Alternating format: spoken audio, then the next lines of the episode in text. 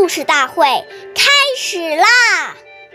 每晚十点，关注《中华少儿故事大会》，一起成为更好的讲述人。忆流逝，故事永流传，弘扬中华瑰宝，传承红色基因。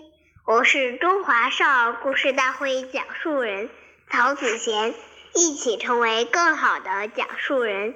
今天我给大家讲的故事是《故事大会》第十集《习书记的群众观》。今天我给大家讲的故事是习仲勋爷爷的小故事。一九三七年，关中分委驻狗驿马家堡。有一天，炊事员老李很神秘地告诉习仲勋爷爷。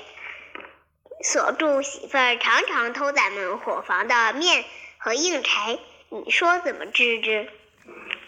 齐爷爷却说，把他们一家人搭在咱们灶上吃饭也没什么。群众穷嘛，我们吃的、穿的、用的都是群众供给的，离开群众寸步难行。群众吃点拿点不要紧，不要声张，免得引起他们家庭不和。这就是习仲勋爷爷的群众观，是人民群众养活了我们，而不是我们养活了群众。